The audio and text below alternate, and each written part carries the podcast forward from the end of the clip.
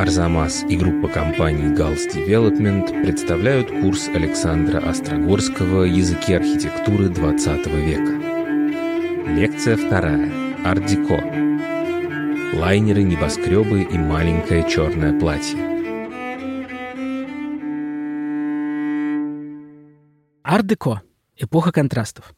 С одной стороны, ревущие двадцатые с джазом, вечеринками, миллионерами. С другой стороны, шок Первой мировой войны и надвигающаяся Вторая. Роскошные клубы, пароходы, тянущиеся к облакам небоскребы. С одной стороны, революции в Европе, очереди за едой, безработица, Великая депрессия. С другой стороны. Противоречивость и контрастность отразились и в самом стиле. Увлечение возможностями промышленного производства соседствовало с любовью к тонко сделанным деталям, сталь встречалась с золотом, любовь к современности с заимствованием узоров и мотивов из древних цивилизаций. Нарочитая грубость форм с очень тонкой проработкой деталей и элементов с ремесленным трудом, который, наверное, уже не встречался потом в западной культуре. И хотя эпоха ар-деко осталась далеко позади, нет, наверное, другого стиля, который был бы так любим дизайнерами. Использовать его мотивы в обустройстве интерьера или в проектировании предметов очень легко, а эмоциональный эффект остается неизменно сильным. Давайте разберемся, как удалось создать этот особый язык и почему он до сих пор востребован. тысяча девятьсот двадцать второй год выдался насыщенным. Подписан договор об образовании СССР, Османская империя распалась, Ирландия получила независимость от Великобритании, Муссолини пришел к власти в Италии. Прошло первое заседание Международного суда в Гааге, первый ночной коммерческий авиарейс перевез пассажиров из Лондона в Париж. На экраны вышел хоррор «Носферату». Основана тогда еще только радиокомпания би би си. Говард Картер открыл гробницу Тутанхамона. А в Париже Жан Кокто поставил пьесу «Антигона» с декорациями Пабло Пикассо и костюмами Коко Шанель. А среди литературных событий нас интересует роман французского автора Виктора Маргерита «Холостячка». Скандал, вызванный этой книгой, трудно представить себе сегодня. Автора лишили ордена Почетного легиона. Но книгу в течение следующих десяти лет перевели на двенадцать языков, включая русский, а также переделали в пьесу и уже до войны дважды экранизировали. В первый год было продано триста тысяч экземпляров, а к концу десятилетия больше миллиона. Главная героиня романа – юная дама, наследница неплохого состояния, сколоченного ее отцом во время Первой мировой войны. Ее первый серьезный роман заканчивается неудачей, и она пускается во все тяжкие. Надо признать, что роман был довольно слабым в художественном отношении, но стал своеобразным документом эпохи, поскольку показывал особую культуру изнурительной экстатичности, то есть стремление довести до края и даже далее любое удовольствие или впечатление. Вот как автор описывает вечерние развлечения героини. Кончая дневную работу, Моника посвящала свои вечера и часть ночи танцам. Одна из подругами, с которыми мало-помалу сошлась теперь в театральной и артистической среде. Она постепенно избрала пять-шесть мест, где в известные часы предавалась опьяняющему кружению. Она стала одной из множества этих полуобморочных фигур, бесновавшихся в вихре шума и света, под звуки оркестра в ослепительном полуночном солнце.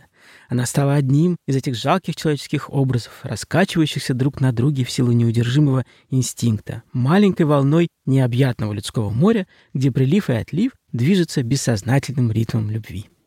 Но Моника не только веселится. Она открыла магазин дизайнерских аксессуаров и сама проектирует какие-то вещи. Она смело рассуждает о политике, феминизме, о том, как поколение ее родителей, допустившее ужасы Первой мировой, не имеет права читать ей мораль. Ее круг общения – бизнесмены, художники, музыканты, писатели, ну и просто золотая молодежь. Моника не только нарушает правила приличия, но и занимает активную позицию в жизни, не ждет разрешения, а делает то, что считает нужным. «Тебе следовало бы родиться мальчишкой», – говорит расстроенная мать. «Мама, со времен войны мы все в какой-то мере стали мальчишками», — возражает Моника. В этом замечании был свой резон. Во Франции на войне побывало почти все мужское население страны в возрасте от двадцати до пятидесяти лет. Больше одного миллиона солдат не вернулись с поля боя, оставив полтора миллиона вдов и сирот. Потери всех стран-участниц войны оцениваются почти в десять миллионов человек. Не менее ужасным был сам опыт Первой мировой войны. Новые технологии уничтожения людей и одновременно недели и месяцы, проведенные в бессмысленных маневрах или в окопах. Это заставляло пересмотреть все представления о ценности и смысле жизни. Экономические последствия войны были не менее тяжелыми, но постепенно положение выправлялось. Успешнее всего в послевоенной ситуации развивались США, и эта страна сделала большой рывок вперед. Но и европейские страны вскоре пришли в себя. Начался бурный рост. На сцену выходили новые производители, сколачивались новые состояния. Хотя, как обычно, речь идет о сравнительно небольшой прослойке людей, но их возможности и аппетиты росли очень заметно. И одновременно радикально менялась политическая карта Европы. В нескольких странах, включая Россию и Германию, произошли революции. Во всех странах социалистические идеи и партии становились все влиятельнее, а рабочее движение все заметнее. С другой стороны, росли и правые партии, националистические и фашистские движения. Если предвоенную эпоху можно было описать как ожидание радикальных и катастрофических перемен и поиск новых идей и смыслов для будущего, то межвоенный период не принес ни успокоения, ни ясности. Конфликты обострились и стали как будто неотъемлемым постоянным качеством общественной и культурной жизни. И одновременно Первая мировая война, кажется, заставила западный мир всерьез расширить круг своих эстетических интересов. Кстати, и Вторая мировая тоже приведет к похожему результату, хотя не так быстро, к появлению постмодернизма. Как будто эта катастрофа вынудила усомниться в основаниях современной западной цивилизации и обратиться ко всем возможным другим цивилизациям – Древнего Египта, ацтеков и майя, Африки, Дальнего Востока. Все это уже присутствовало в той или иной степени и раньше. Например, Египет стал источником многих эстетических находок уже после похода Наполеона. В середине девятнадцатого века были открыты отношения с Японией, и в результате японская живопись заполнила европейские салоны и вдохновила импрессионистов. Но в эпоху ар-деко спрос на эти темы вырос еще больше. Тут свою роль сыграли еще и массовая печать и путешествия, а также то, что линейность, графичность, геометричность оказались востребованы промышленностью. Все противоречия и странности эпохи можно было увидеть, как всегда, в Париже, на очередной большой выставке в тысяча девятьсот двадцать пятом году. В этот раз посвященный не технологиям, а специализированной международной выставке современных декоративных и промышленных искусств. Спустя четыре десятилетия, в тысяча девятьсот шестьдесят шестом году, именно название выставки подсказало кураторам экспозиции, посвященной ревущим двадцатым, термин «ар-деко». И только тогда термин «ар-деко» стали использовать для обозначения части художественных поисков эпохи. Выставку задумывали провести еще до войны, причем важным условием участия в ней было бы представление проектов только в современном стиле. Никакие исторические реминисценции не допускались бы. Из-за войны проект пришлось отложить, и вернуться к нему получилось только в середине двадцатых, но требование быть современным оставалось. Из-за этого США вообще отказались от идеи делать на выставке официальный павильон своей страны, решив, что у американских промышленников и дизайнеров нет достаточного количества примеров современного дизайна. Хотя выставка была международной, французские дизайнеры и производители на ней заметно доминировали. Павильоны представляли отдельные регионы Франции, отрасли, компании, магазины. Их архитектурные решения были близки. Уступчатые силуэты, геометризированные узоры, большие окна-витрины, металлические решетки. Это было сочетание, с одной стороны, ясных скульптурных форм, архитектурных силуэтов, логики которой осталась еще от предыдущей эпохи ар-нуво. Только теперь они стали еще проще, геометричнее и технологичнее. А с другой стороны, к архитектуре добавлялись богато выполненные отдельные элементы, детали, орнаменты. Хотя их рисунок тоже стал попроще, энергичнее, ярче. Как будто архитекторы и дизайнеры задались целью приблизить ар-нуво к народу и сделать его еще более технологичным. Но чтобы не потерять внимание богатой публики, добавили роскоши в выборе материалов и ремесленного труда в отдельных элементах. Самому большому упрощению подверглись архитектурные формы. Здания павильонов представляли собой соединенные простые фигуры – куб, параллелепипед, цилиндр. Входы, карнизы и окна уже не были такими чистыми. Они украшались некоторыми узорами, но так, чтобы их смысл считывался издалека, благодаря упрощению и контрасту цветов. Уже в павильонах посетители встречали предметы мебели и объекты дизайна, в которых упрощенные силуэты сочетались с дорогими материалами и изощренными орнаментами, растительными и античными, восточными и отсылающими к достижениям прогресса. Наверное, поэтизация прогресса была одной из самых заметных черт нового стиля. Воплощением этого соединения технологий, роскошного образа жизни, архитектуры и дизайна стали трансатлантические лайнеры, которые еще до войны начали превращаться в особый тип не столько транспорта, сколько образа жизни. Ими был очарован даже Ле Корбюзье, который представил на парижской выставке радикально упрощенный и функциональный павильон «Новый дух» и раскритиковал все прочие павильоны, кроме советского, архитектора Мельникова. Лайнер же он называл символом освобождения от проклятого раболепия перед прошлым, то есть от необходимости воспроизводить во всяком жилом пространстве образцы ушедших эпох.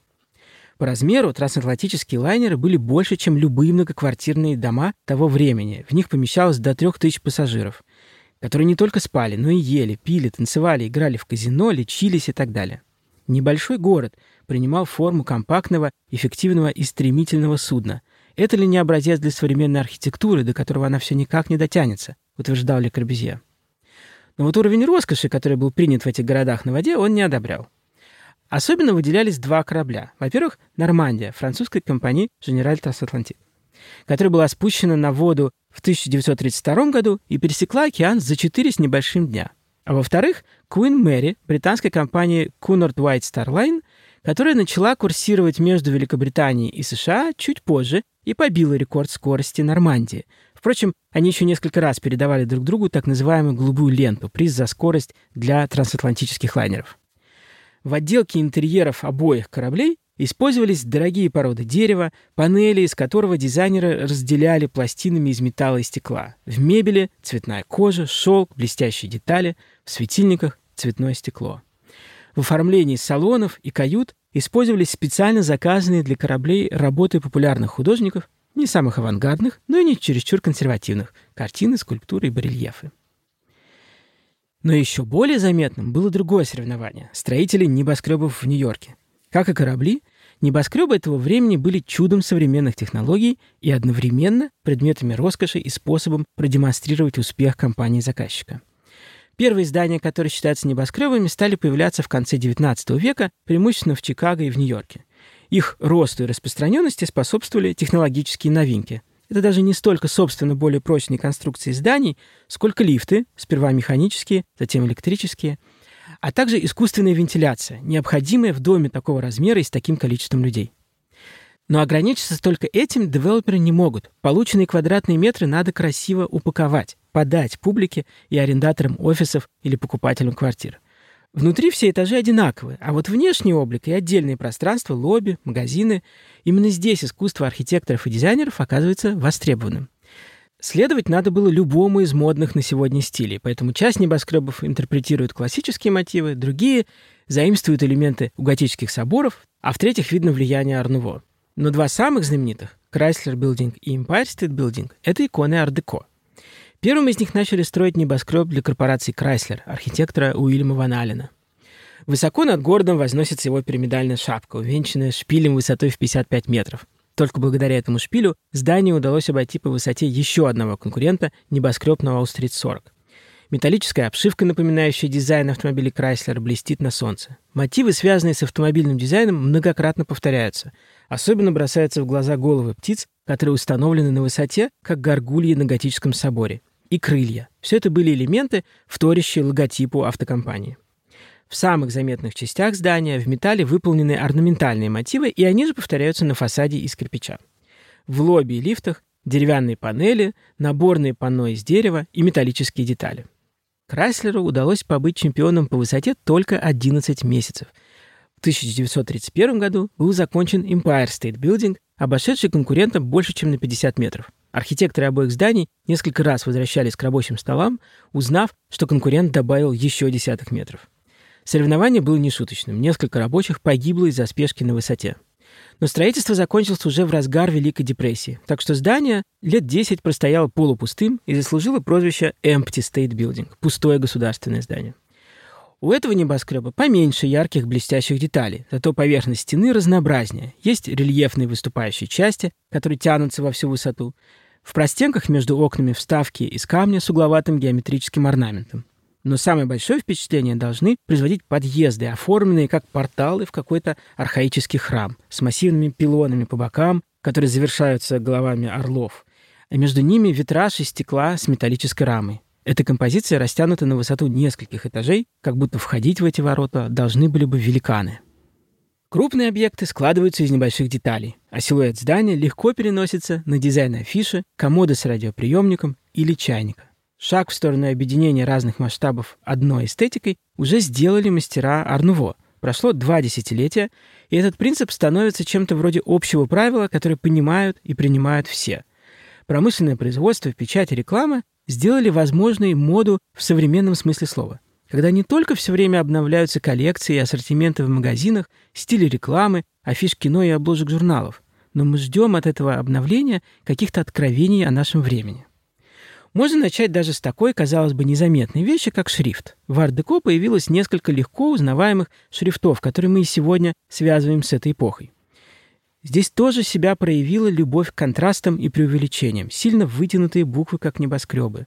Буквы, в которых толстые штрихи соединяются с тонкими, как тонкие неоновые трубки на фасадах домов, которые стали появляться в эти же годы.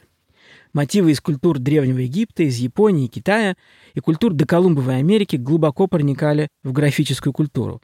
Дизайнеры полюбили силуэтные композиции, орнаментальные обрамления. Если в ар-нуво любили плавные завитки, растительные мотивы, рисунок с тонкими линиями, то в ар-деко вкус изменился, стал как будто грубее или энергичнее. Чаще использовали прямые и острые углы, вдохновлялись автомобилями, проходами и самолетами, увлекались фотомонтажом, не боялись упрощать изображения до пятен и геометрических фигур. Мебель ар-деко – одна из самых ярких страниц этой истории, и во многом благодаря торговле антиквариатом этого периода ар-деко стало таким популярным в современной культуре. Мебель на выставке тысяча девятьсот двадцать пятого года была представлена особенно хорошо. На сцене появились мебельные гарнитуры. Раньше архитекторы и дизайнеры практически всю жизнь делали свою мебель в одном каком-либо стиле. В других случаях естественным продолжением архитектурного замысла становились коллекции мебели, специально сделанные для конкретного большого дома. Но мебельный гарнитур – это несколько предметов в одном стиле, от крупного шкафа и комода до столика и табурета, которые позволяют сделать целостным интерьер любой типовой квартиры. А именно они как раз становились все более распространенным видом жилья даже у состоятельной публики. Кроме того, от дизайнеров требовалось привести всю мебель к стандартным размерам, ведь теперь нельзя было измерить перед производством каждую комнату и заранее определить место для каждого шкафа и комода. Функциональность и вместимость мебели тоже должна была стать стандартной, ведь теперь нельзя было заранее узнать, сколько будет платьев у дамы или сколько будет посуды на кухне. На выставках и в журналах предлагались наборы мебели, которые составляли бы обстановку для разных образов жизни или для разных помещений. Комната для джентльмена, современная столовая. Такого рода названия были более коммерчески выгодными, чем очень расплывчатые определения «современный стиль», «новое искусство», «эпохи ар-нуво». Ведь современный стиль не может меняться каждый год, а рынок начинал требовать постоянного обновления ассортиментов магазинов, сближая дизайн и моду. Из дизайнеров особенно выделяется Жак-Эмиль Рульман, у которого на выставке двадцать пятого года был даже свой павильон и довольно крупный дом коллекционера размером с небольшой загородный особняк. Здесь как раз вся мебель была выполнена в одном стиле, и в то же время почти все предметы можно было бы перенести в другое место и воссоздать там задуманную дизайнером изысканную атмосферу, демонстрирующую утонченные вкусы владельца. Впрочем, на широкое распространение этих предметов мебели надежды не было. Рульман делал одни из самых дорогих объектов на рынке из обенного дерева, палисандра, акульей кожи и слоновой кости. Повторять его подходы к форме и к самому набору объектов другим компаниям, которые производили предметы для широкого потребителя, нужно было уже из более простых материалов. Другим законодателем и авторитетным в этой области стал Рене Лалик, ювелир и мастер в том, что касалось работы со стеклом, камнем и костью.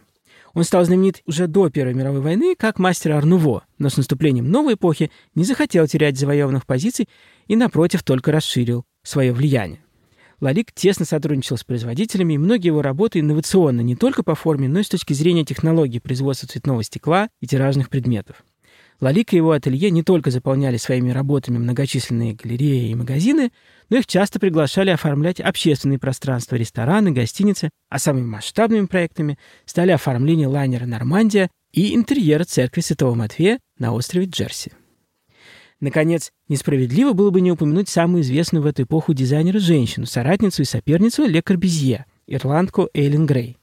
Ее история – это сюжет отдельного романа. Она родилась в Ирландии, в аристократической семье, училась в Лондоне в художественной школе и прославилась уже своими первыми парижскими проектами, в том числе квартирой для Джульет Леви, парижской светской львицы и владелицы модного дома. Ее квартиру Грей оформила в двадцатых годах. Эллен Грей тоже работала с дорогими материалами, но металл и стекло, как символы современности, привлекали ее не меньше. Это сблизило ее с дизайнерами и архитекторами-модернистами, и спроектированная ей самой уже как архитектором модернистская вилла е тысяча двести двадцать семь неподалеку от Монако сегодня считается одним из памятников этой эпохи. Отдельный разговор нужно посвятить моде. Инновации здесь коснулись всех аспектов отрасли. Даже манекены изменились. Фигуры были упрощены, лицам придавали характер абстрактных масок в духе модернистской скульптуры Константина Бранкузи и портретов Модильяни. На таких манекенах хорошо смотрелись платья, которые тогда становились популярными, с простыми прямыми силуэтами, но интересными сочетаниями тканей, цветов, сломанными асимметричными слоистыми краями. Отдельно популярными стали адаптации мужской моды для женщин. Как писал Ивлин Во в «Мерзкой плоти» про одну из героинь, она одевается в строгом мужском стиле, который придает такой шик многим американкам. Свою роль здесь играла эмансипация, которая предлагала женщинам все более активные роли: интеллектуальную работу, активные вечерние и ночные развлечения, спорт, управление автомобилем и так далее. Принципы роскошной простоты продемонстрировала Коко Шанель, представив в тысяча девятьсот двадцать шестом году свое знаменитое маленькое черное платье. Из всех модельеров в истории Шанель, вероятно, чаще всего становится героиней книг, фильмов, статей, и пересказывать их все здесь было бы странно. Но важно отметить, что ее деловые успехи непосредственно связаны с восстановлением экономики после Первой мировой войны и одновременно с ее сотрудничеством с Сергеем Дягилевым и Игорем Стравинским, которым она помогла после революции на первых порах продержаться в эмиграции. В двадцатые-тридцатые годы она делала костюмы для постановок Дягилевского театра, и это было полезно для развития ее стиля, и в то же время делало ее все более влиятельной фигурой в творческой и светской среде. Характерна для своего времени одна постановка дягилевской труппы, посвященная роскошной жизни, к которой Шанель имела отношение. Одноактный балет «Голубой поезд». Его герои – пассажир поезда экспресса, который идет от Кале через всю Францию к роскошным курортам французской ривьеры – Каннам, Ницце и Монте-Карло. Занавес для балета был выполнен по картине Пикассо. Костюмы для путешественников, спортсменов и отдыхающих на пляже сделала Коко Шанель, а сюжет написал Жан Кокто. Еще одна модельер этой эпохи, Жанна Ланвен, получившая за успехи на поприще высокой моды орден Почетного легиона, прославилась своим фирменным силуэтом Ланвен. Платьями, которые были достаточно прямыми и простыми в верхней части, но от пояса расширялись и становились пышнее. Это решение было одновременно и современным, и консервативным, и поэтому пользовалось успехом у более широкой публики, что позволило ей выстроить крупный дом моды с женским, мужским, спортивным и детским направлениями. Эльза Скиапарелли – третье имя, которое часто вспоминают в связи с этой эпохой. Замечательный пример того, как пересекались интеллектуальные, художественные и творческие круги. Она была итальянской аристократкой, дочерью и племянницей ученых, историка, астронома, египтолога, поэтессой. Она увлекалась символизмом и теософией и вышла замуж за шарлатана-экстрасенса, который сбежал от нее после рождения дочери. Но свою карьеру в моде Скиапарелли начинает с коллекций, которые посвящены успехам современной авиации. А что же происходило в нашей стране? Если с искусством модерна Россия вполне совпадала с ритмами культурной жизни Европы, то после Первой мировой войны и революции ситуация радикально изменилась. Гражданская война, экономический кризис, массовая эмиграция представителей среднего класса – все это сделало распространение ар-деко в СССР совершенно невозможным, по крайней мере, в первой половине двадцатых. Однако постепенно ситуация менялась. Некоторые культурные контакты между Россией и западным миром все-таки сохранялись. Деятелям культуры и тем, кто отвечал за промышленные и экономические связи, было разрешено путешествовать. СССР участвовал в выставке двадцать пятого года, авангардным павильоном Мельникова и экспозиции клуба Александра Родченко. Оба проекта должны были продемонстрировать специфическое направление архитектурной и дизайнерской мысли в СССР, связанное с новыми задачами власти и культуры – служить строительству коммунизма.